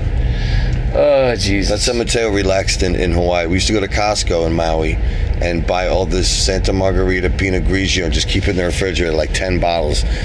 And we'd have You never guests. know when you need it. Yeah, and there was the hammock, and this girl was in the hammock going back and forth. He was trying to pour some wine. He said, Can you slow the goddamn hammock down so I, I can, can pour the goddamn wine." She's like, Geez, honey, a little bit uptight. Jeez. Nah, man. You know, I, I, you told me straight up, get, get my ass on a plane and get out there. So, Well, I know, you know those what- dudes, man, and those dudes for for for a lot of years, I've respected those guys, man. They got a way to look at life that is to be admired. You know, it's it's you know they're really salt of the earth dudes. They're very physical. They love the ocean. You love them, and the thing is, they they're not about to feel sorry for somebody because I think in a lot of ways that is the last thing you want That anybody. the last thing I would. I, You didn't I, to- couldn't. I couldn't handle it. Yeah, it's No, if I had gone, if I, I needed to go, dude, yeah, I thing. needed to go to a place where there were, you know, honestly, like, I'll tell you this, man. When we were in Hawaii, we saw a guy that was, and, and I shudder to say it this way, but I'm going to say it because, for lack of a better word, he was way worse off than me. Mm-hmm. Okay, he had no use of either of his lower limbs. I don't really think he could use. I mean, he had a little bit of use of his upper limbs, but not much. And his bros took him out in the water on kayaks. And they took him out to Tavares Bay in front of Mike Waltze's house, and they used the front of their kayaks to get under his board, and they'd paddle into the waves and push him into the waves, and then bail and let him surf these big rights in front of Mike's house mm. by himself. And then he'd wipe out fabulously and they'd go in and get him. And this guy, like, he was quadriplegic. He couldn't walk, could barely crawl. Barely, when he came out of the ocean, he could barely crawl. And I was standing there, it was my son's birthday on Maui, and I'm there with Sierra and King and my baby boy, and I'm watching this go down, and I was like, I have no excuse. I have no excuse. If this dude can do that, then that just showed me what's possible. And I might not be where he is, even though I'm over here. That's something that I can do. And just seeing it and being able to remember what it felt like to go out to that break and catch a wave on my own which took me a long time to have the balls to even be able to do. This is the North Shore of Maui, man. It's not. Mm-hmm. It's not. You know, Tavares Bay is. Saying Coney Island. man. Yeah, no, it's not Coney Island. You know, you could get you could get fucked up out there if you did it wrong. Um, but to see this dude go out and do it, and then come back in and to watch him get up the beach on his own was, I just, I was like, man, I, I have no excuse. And from that moment on, it was like, how okay, how do I get down this beach? How do I get to the water? And you know, the guys taught me there's sometimes when I want to take the prosthetic leg off on the beach and just kind of crawl down to the water and get in that way. And there's other times when I want to wear my leg and use it in the water because I can. This thing is, this thing's insane, dude. I can take it scuba diving. It works. It's like six or seven meters deep. Shit. Yeah, I mean it's like real. You should you should get one with a little fucking corkscrew on the bottom of it, man. Have the thing to be able to propel you around. That's not a bad idea. Right now we're still kind of in the Navy SEAL shit. Well, I, we're we're kind of we had to drill holes in the foot so that the water drains out of it. yeah. But Well, did, I, did they think it's it's made to be active, right? You said it was. yeah. You said it's for Marines and shit. So Sure got- is, yeah. This is the thing. Uh, this is the civilian version of it, but there's the military version is the one that they make for Marines and, and Navy guys to get back to active duty. It's a pretty, you know, you can. It's a pretty intense thing. You can run, you can walk, you can swim, you can go uphill, downhill. When did you get back in into the DJ booth after that, man? Because I know I saw you. I, I, I think what was it? You did you do a New Year's gig? I did. Yeah, I did a New Year's gig. I also did. You remember Maurice? Yeah, Mo died. Mo passed, right? So I went to Mo's services at that funeral home on 14th Street, and um, I didn't have the leg or anything, and I was stuck in that fucking thing right there, wheelchair. I thought at that point I thought that was where I was going to be for a while, and uh, you did pretty much. You did hit the ground running, no pun intended, man. But you're yeah, on this thing pretty much full time now, right? On the I got on this thing right before Christmas, uh, and like I literally the day that the day that it was made and finished for me, which was re- it was made really fast. Uh, they got me on this thing so fast. Ben had hired me to play New Year's Eve, and the guy was like, "I could get you." He goes, "You can stand. How would you like to stand for your gig?" And I looked at him. and I was like, "Maybe you don't understand. I'm gonna fucking stand either way. I'm not I'm sitting." on some broad. Right, no, no. I'm going to lean on the cons. I've been practicing standing on one foot. I had been practicing standing on one foot DJing in my living room for hours. Yeah, I imagine you would. Yeah. Yeah, I had my set together, and this guy offered me the leg. He goes, you, you know, would you want to try and stand on the leg? And I, he told me how much it cost, and I was like, you're out of your fucking mind. And he goes, well, let me just put it together for you, and you can put it on. And I was thinking to myself, this guy's lunatic. Right? It's two hundred and some thousand dollars for this thing. It's crazy. What's it made out of? It's uh, well, it's titanium. It's carbon fiber. It's got a computer in the knee, a computer in the foot. All these What- what do sensors. computers do they monitor? The knee and the foot talk to each other, so they know where they are in gait and swing back and Okay. forth. Right, So- so it lands on the heel and it transfers the energy from the heel to the center of the foot, and then from the foot to the toe, and it springs forward. If I don't get the f- leg forward, it locks and just tightens up, so I don't fall on my face. Oh wow, fuck. Yeah. Um, it knows how to go up and down stairs. It knows when it's on a bicycle. It knows has a different resistance mode for bicycles, different resistance mode for swimming. It's all controlled by uh, uh, an iPhone. Really? Damn, it's got an app. Yeah, not an iPhone. Yeah, it's got to be an Android. Well, dude, I know that you showed my son the, the thing that Mike Waltze put up on the upper, Yeah, the oh shit bar. the oh shit bar. so that's like he came up with that. Yeah, this is just a bunch of wind sail rope tied into a handle, right? And here's the thing, right? So my hip is gone. Mm-hmm. So if I swim up to my surfboard and I pull myself up onto it, I can get me, my body, up onto the board. I can use my foot that's left to wiggle that part of my body up onto the board. However, if there's this 35, 40 pound prosthetic leg hanging off to the side with no muscle retention in it, mm. how am I going to get that onto the board? Yeah, that's true. You can't right? just grab you, it because it's you can't just use your hip handle, and pick it up and whip it around. So Mike Waltze made this great little handle thing that now I use even when I get in and out of the car. Like get in the car, Yeah.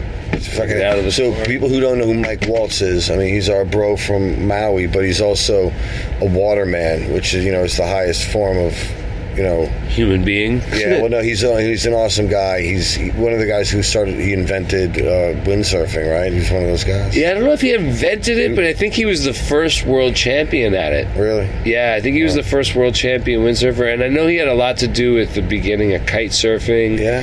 and he was also tight with like Laird and those Jaws Yeah, they're all, yeah, guys. those, we all knew these guys from when we used to go out to, to Maui. That's how we met them, right? yeah, those guys are nuts. All But of the- them. these are the guys you went out to chill with, That's right. and you know they got you on a surfboard, man. Pretty much straight off the bat. But they were going out there. I knew, from, like just knowing you, that I thought that would be the best place for you to actually heal your heart. You know what I mean? You were right, man. You were right. As much as I didn't want you to be, I thought staying here and staying in the fight. No, that's I know. You have to sometimes yeah, I was being stubborn. No, well, you know, yeah, we're all stubborn, man. Yeah, but like you know, we shouldn't be so stubborn. Someone says, "Go to Hawaii and fix yourself." Oh yeah, that's not such a bad idea. Like, no, I just I kind of. what do you mean, go fuck myself? I'm telling you to go to Hawaii, Yeah, I'm not telling you to go to Philadelphia. right? So, but you're the thing I knew you're in dudes- Brooklyn, kid. Come on. all these guys they had kids young right so their kids are in college no, or they're teenagers Or gone, yeah, yeah they're just whatever you know living on, the, on different islands And and, these guys- college, and these guys I knew they they have a lot of love for you and I and also like I knew they wouldn't feel sorry for you in any way shape or form they'd fuck with you and that's what you needed and you went Yeah. out there and you filled your bucket up man And yeah, I did, I did. And the great thing was, I got to bring my son out there for uh, two weeks and spend some time with my kid, and you know, we had these amazing moments of like three thirty in the morning. You know, we, you know when your kid is like just a year old and he wakes up right in the middle of the night and you know you got to change the diaper but he's not he's not crying right? Because he's like i've been through this for like a year already. Like Yeah. there's no reason to cry. Like come, like come on dad. Like just change the diaper and let's hang out for a minute. And you know and i'm looking at this kid and i'm like he doesn't want to go back to sleep and I'm like, I got to do something with the kid. So I go from, you know, Mike's, it's Mike's old studio, which is on the, you know, right up at the top of the driveway. Yeah. I'm in, hop in my wheelchair and I take the kid, I put him on my lap, I zip down the end of the driveway, take a right, and I go all the way down to the end where the Tavares house is. Yeah, yeah, that's a great Where the house. hammock was, right? The, the, the, the did we ever Tavares find out who owned that Uh, yeah, Mike's f- knows the guy who owns it now. They sold whoever's used to own it sold it recently in the last few house, years. That house point. Oof. exactly. I take the kid down there, and the moonlight is out, and the waves are coming in, and he just sits there and watches everything. And I look down at my kid, and I'm like, "You all right?" And he's like, pushes my face away, like, "Yo, shut up! I'm watching this." And, and you could see the connection that he's this child this one-year-old child is making with nature and with the big sky and the waves coming in and the kid is just he's there. And it's it, it was it was really it was special man. I can't I can't really explain it. Well, I guess I was right then. That place definitely healed the heart it sure does. It sure does. It gave me gave me some power that I needed gave me some mana some strength you know the ocean uh, yeah Mother Ocean bro for real And people told me I was crazy to get in the water again. They're like, "You're nuts." well I mean you know what's the worst that can happen right Pretty much, right? So you started DJing pretty much right off the bat, but you weren't doing like as many gigs as you used to do because you weren't moving or traveling and stuff. Dude, I did that one gig, and that was that until I did New Year's Eve, and that was that until the end of February. And then I did the Oscars, and then that was that for like another month, month and a half. And I think I went, I did the um, either Tribeca Film Festival or White or So Cannes Film Festival. but it's one- like you're doing these high profile gigs. I would do one. very soon after. yeah, yeah, but I would do like the one gig that I had to do in order to like pay the rent. Yeah. You know, it wasn't like I was bouncing around. But you're the people at the Vanity Fair people, the Condé Nast people, Hmm. they're like they were they treated you with such love, like family style, man. they took and and and still do take such Yeah, good yeah. care of me. I mean, you know, when uh, when when I met them, I guess it was like twelve years ago, right? It was like right around um, right around the time when I stopped playing shows with you for you guys. I went and did this thing with them, and they were like, they were like this family, you know, from the beginning. They were really cool, cool people, and I felt like I landed in this in this good bunch. And the gigs were really kind of surreal, you know. They didn't really even register as, you know. I, I- think I told my mom what I was doing. I was working for Vanity Fair, and she freaked out, and I was like, "Why is she freaking out?" I like, I didn't know what Vanity Fair was. I didn't know that it was a big deal. I really didn't think it was. I thought it was Amy Sacco was the one who put me on the gig. oh yeah, Yeah, she was. They they because they did that article on her. oh, that's right. And they like oh they mentioned you in the in the article. I think they? they yeah, I think they did, It- oh, or they mentioned somebody else in the article, but they hired me to do Graydon's wedding Oh, that was the one where you told me Pacino and De Niro were like damn- everybody yeah. was at, dude.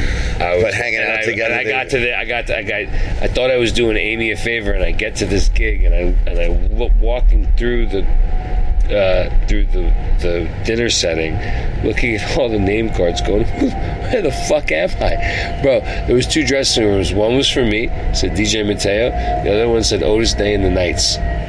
Oh wow. I was like, "Well, I guess I'm not playing shout tonight." Yeah, don't play shout. Let Right. it all out, man. So yeah, that was a big wedding.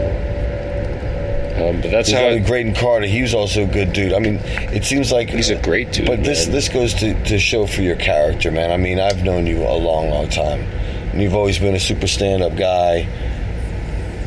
And well, I it appreciate seemed, that. well, no, I, I mean, I, you know, it, a lot of that shit, you know, what do they say? Like, you know, it's when it's when character is tested that it is made, really, right?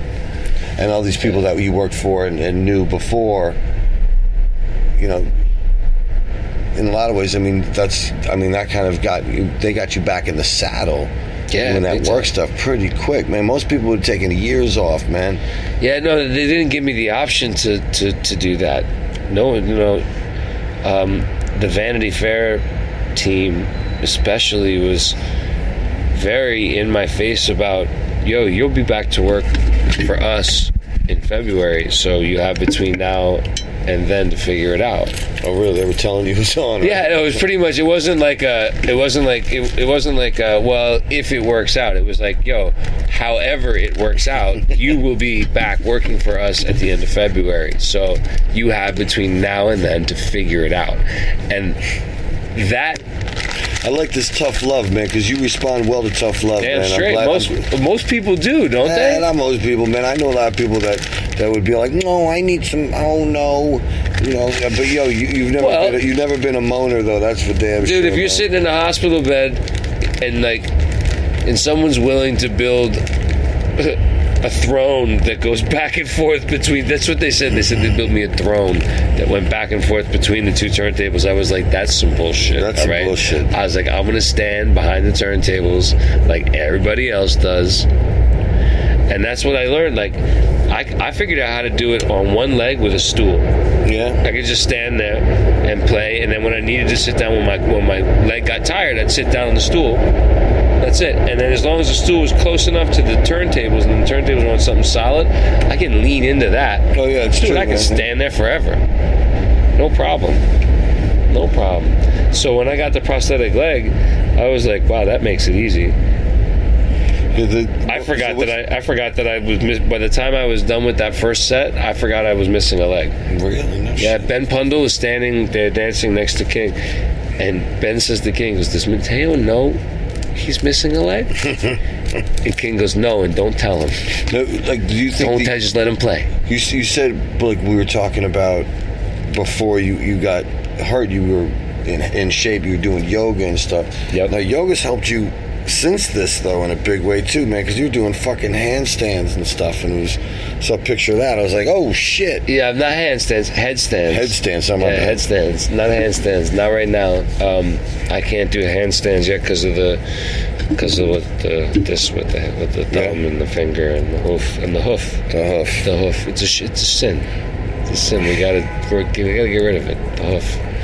Um, no, uh, headstands. Yeah, I was doing yoga like about a week out of the hospital. My yoga teacher, my yoga teacher had been coming to see me in the hospital, and this is gonna sound corny, but we were doing my yoga practice mentally. No, it does not corny. I used to mentally practice guitar, man. Oh, really? Yeah. Okay, so then you get it, right? So we went, we would go through the actual yoga practice. When you're a master of something, you can do it in your mind. okay, I don't know if I'm a master at yoga. I fucking. But uh, but I but I definitely I don't suck, right?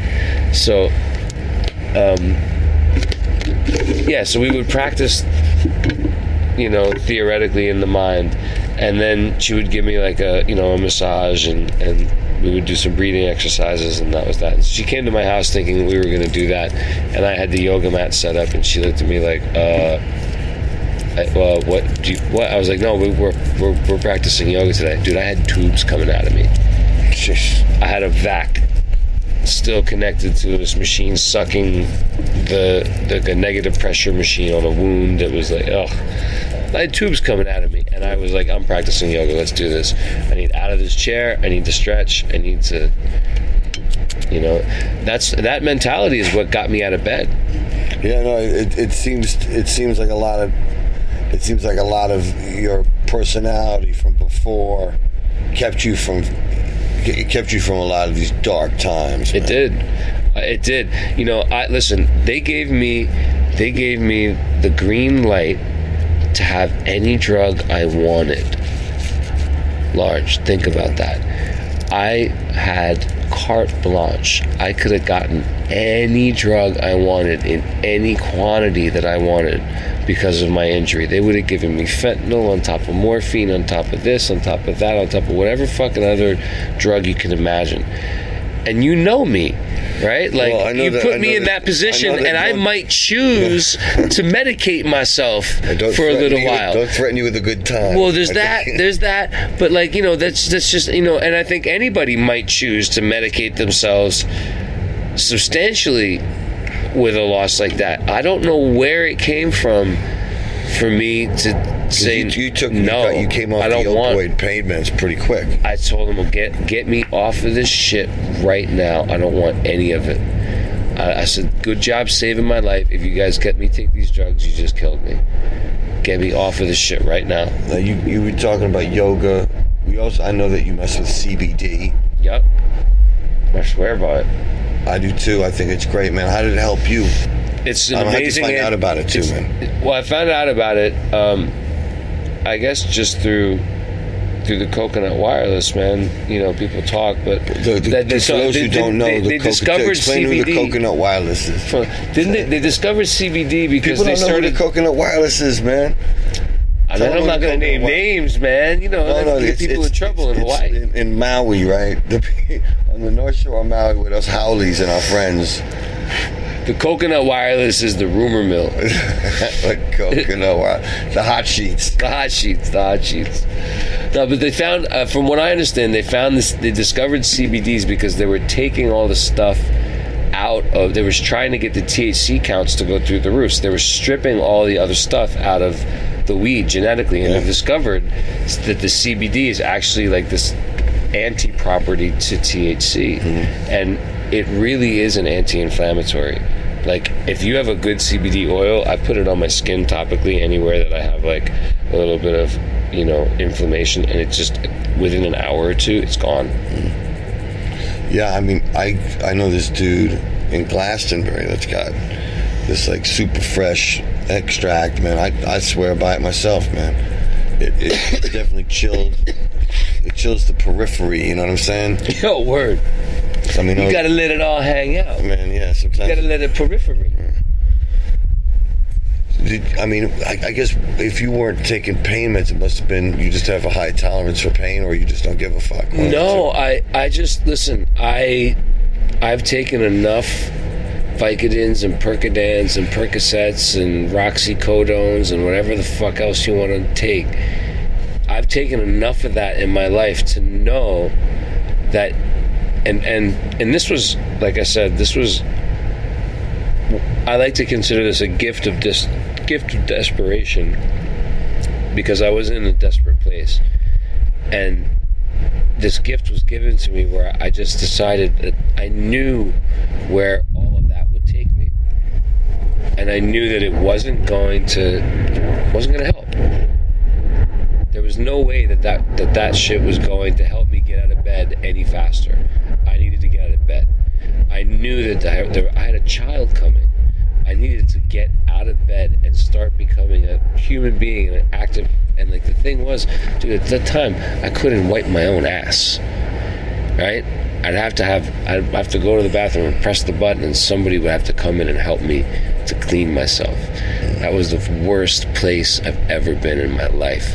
And the only thing I could think of was how do I get out of this fucking place and get to something that's more comfortable and something that's more what I need to be doing for myself because this ain't helping anybody. Right? And and and taking those drugs was just to keep me there. And I saw it all around me, all the people around me. I can't tell you the amount of people that are in that hospital. They hurt themselves because they want drugs. With the opioid, they hurt themselves. yeah, with the opioid epidemic the way it is, you can't get those drugs uh, prescribed on the street these days. Doctors can't do that anymore. So now, if you want those drugs, you have to go to the hospital. The only way the dro- doctors in the hospital will give you those drugs if you're seriously hurt. So these people hurt themselves to get the drugs. What do you mean they hurt themselves? They knock themselves in the head with a hammer or some dumb shit? Yep, smash their hand in a doorway. What? Yep, um, fall down a flight of stairs. Uh, I saw all kinds of shit, and like, oh my god, dude. Fuck. Let me tell you something. Elmer's just live, bro. yo, yo, it is real over there, my man. Almost is live, man. Plus, you got the you got all the probably the scam artists from Rikers Island, man. Yeah, I mean, they, they- you don't really you see those guys only like when you go to like CAT scan or or like uh, nuclear scan, radio scan, whatever those X-rays. Then you see those guys, and but they're in orange jumpsuits, right? so you know they don't really don't. For the most part, I got lucky, man. I think I, I had a I had a private room. I'd say half the time I was there. Really? Yeah, I think because they were really afraid in the beginning of what I might have, they, they kept me away from oh, everybody else. Quarantine because they thought Yeah, yeah, it was some kind of, infectious disease. Ebola or something. Well, yeah, I was in the SICU and and and that's and being treated by the infectious disease team. So Yeah, I that's guess when that's they come in wrapped in those cloths and all that Yeah. shit. It was pretty gnarly. I don't remember any of that. I remember some people in the yellow yellow garments, but not not much. Well, now you got it going back on, man. You know, I, I dig your new crib, man. It's dope. It's su- su- super nice because it's got this break, big piece right here. It does, it's not like completely exposed. No, it's nice, and I, you know, you got the view of the city, which is Oh, great. yeah, that's amazing, man. You know, it's it's a great space, man. I'm, I'm lucky that I have the garden. I'm able to keep my fingers in the dirt and keep growing mm-hmm. cucumbers and tomatoes. I'm Italian, so I like to grow these things and, and cook with them. And I got peppers coming in and kale and all kinds of vegetables. It makes me feel good to sit out here with the hose and spray shit. Yeah, you know dude, what I that's mean? awesome. I mean, the fact you're in the city doing that stuff, it's fucking great. You gotta man. do that in the city, otherwise. On 18th Street, I had a backyard and a roof deck, but. I had nothing growing. Because also it was all Yeah, it was Tar Beach. But also, I only had like what was it, an hour and a half of direct sun because it was noon and it would just This gets sun all day. Yeah. And it's great. My kid comes out here and he goes to the strawberry plant, picks the strawberries, Yeah, we man. wash them, and then he eats them. It's amazing. Yeah, I got I got some strawberries out the house and man. It's nice when they can pick stuff off the vine, Yeah, right? And they can go right up to the vine and grab a tomato. Your son, I love my old house, used to go up to my garden and eat the tomatoes Oh, yeah? right off the vine. Mhm. He would go take the cherry tomatoes right up the vine and just eat them. Was like, He was he was a big So fan. you can wait for me to wash man. those? He was a big fan of that old place. It was, it was a, but you're right, man. That deck was just like mad, like music video kind of shit. It was ginormous that place. I mean, you know, it was wonderful, but it was great too when I had the dog. You know, because he had his own. That was his world out Yeah, there. that was right? his He- thing, Yeah, like I didn't have That's to. also kept motherfuckers from climbing on your balcony. Was Yeah, having, no- nobody was coming on my shit. Not with that dog. man, he was a he was a sweetheart, but man, he looked like he about to go to war, man. Yo, when he was a puppy man, he used to scare motherfuckers. Yeah, man, like Sugar used to scare motherfuckers. No, no, no, no, no. But he was- Sugar never scared nobody like Spot, man. No, Spot had size though. Yeah, because he was big, dude. He was like 85, 90 Yeah, pounds, and he big. could, yo, he could easily leap from one end of this balcony to the other. Easily. Athletic, yeah. He, He was was- just, just jump in he used to take him out of the ocean all the time, man. yeah, I almost lost him in the ocean. Oh, yeah, dude, that was the funny story. Tell me that story again, because I, I, the thing that I remember most is like you, you had to make a choice at one point. But so he's, you're in Miami again, right? Yeah, I was living in South Beach, um, and I was dating Melissa Molson, um, rad Canadian girl, and she and I were the. She's actually the, was the reason I had, that, that I got Spot. She was the driving force. She was the one who took me to Emalinda. I don't know if you know Emalinda, but Emalinda used to run pet rescue from like two blocks away from your house, and she only rescued pit bulls. God yeah, bless yeah, I, I know that lady. Yeah, Right, she passed away recently. She used to only rescue pit bulls. So Didn't she had passed rescued. away. That was terrible. Yeah, she passed away. She was she was up there. Um, she had a good life, um, but she she rescued Spot, and we went to go get a different dog from her, and she goes, she goes, no, you got to take this one. Take this one for the weekend, and then you can come back on the, after the weekend, and you can have any dog you want. But you got to take this one because I got to go get another dog, and you have to take this one. And I said, right, we'll take this one for the weekend. Little did I know. Yeah. The second I got him in the car, I was like, oh, this dude's, he's home. Yeah. I'm gonna get rid of him. So I had him in the beach in Miami. It was his birthday, and um, I got him. It was my fault, man. I got him excited, and we charged the water, and he started swimming out, and he got caught in a rip, and he kept going out, and he kept going out. He's just going down the beach. no, so not like, down, out oh, just flat out. straight out towards the boat channel. Straight. So like a mile out. Not quite. At first, he was probably a quarter mile to a half mile. Jeez. I swam after him and I tried to get to him, and then the Did you catch this different rip? No, because I, I, just, I, I just, I tried to get into the same rip that he was in, but I, it didn't really work.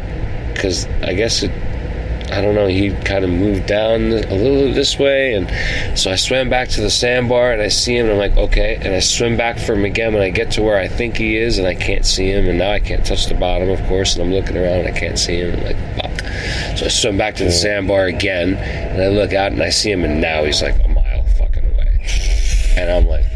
Oh man. All right. Spot the dog. And I'm like, all right, now.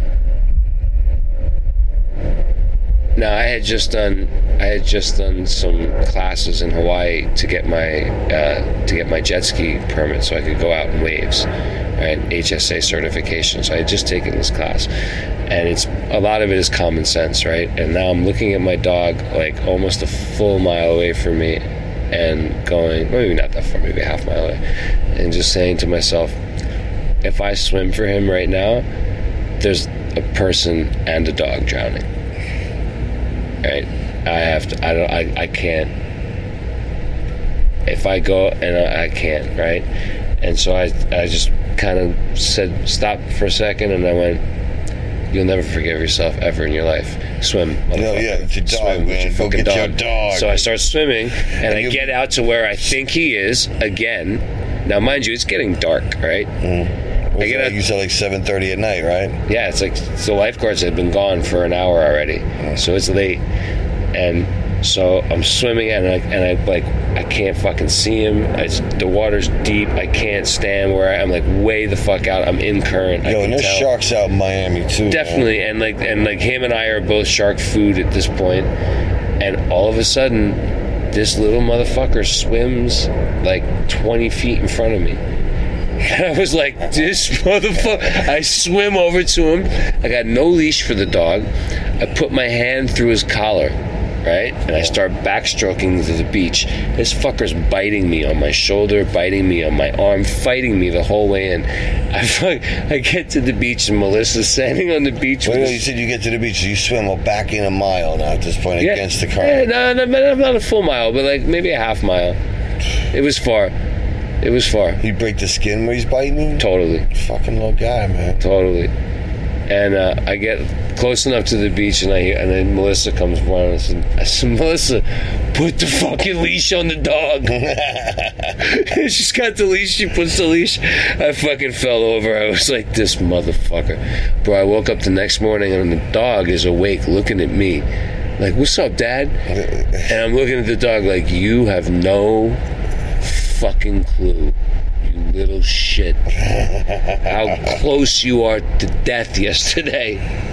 Oh, man. Because I had to make a choice. It was like me or the dog at one point. Yeah. And then I said, nah, I gotta try again. I can't. So I know it's in your nature to. Yeah, I gotta try know, one more yeah, time. it's I gotta try one more time. Yeah. I'll never forgive myself if I don't try this one more time. I gotta go one more time, and then and then if I can't get him this time, well then I'll try one more time after that. All right, well, we're to do this one more time now because it's been like a long time we've been doing this pod.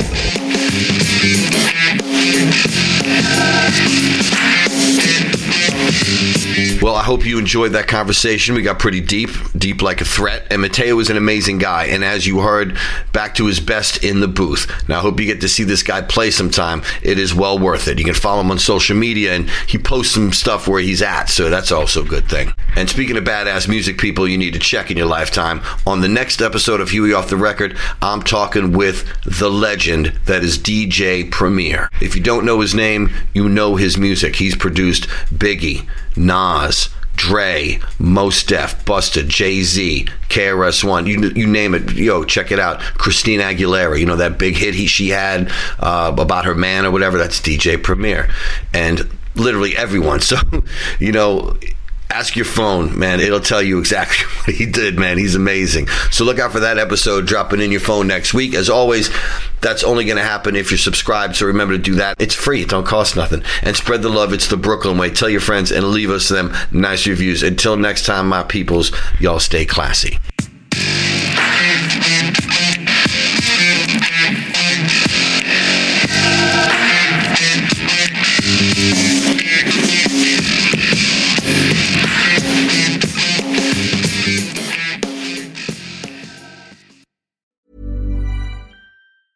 Normally, being a little extra might be a bit much, but not when it comes to healthcare. That's why United Healthcare's Health Protector Guard fixed indemnity insurance plans, underwritten by Golden Rule Insurance Company, supplement your primary plan so you manage out of pocket costs. Learn more at uhone.com. Even when we're on a budget, we still deserve nice things. Quince is a place to scoop up stunning high end goods for 50 to 80% less than similar brands. They have buttery soft cashmere sweaters starting at $50, luxurious Italian leather bags, and so much more. Plus, Quince only works with factories that use safe, ethical, and responsible manufacturing. Get the high-end goods you'll love without the high price tag with Quince.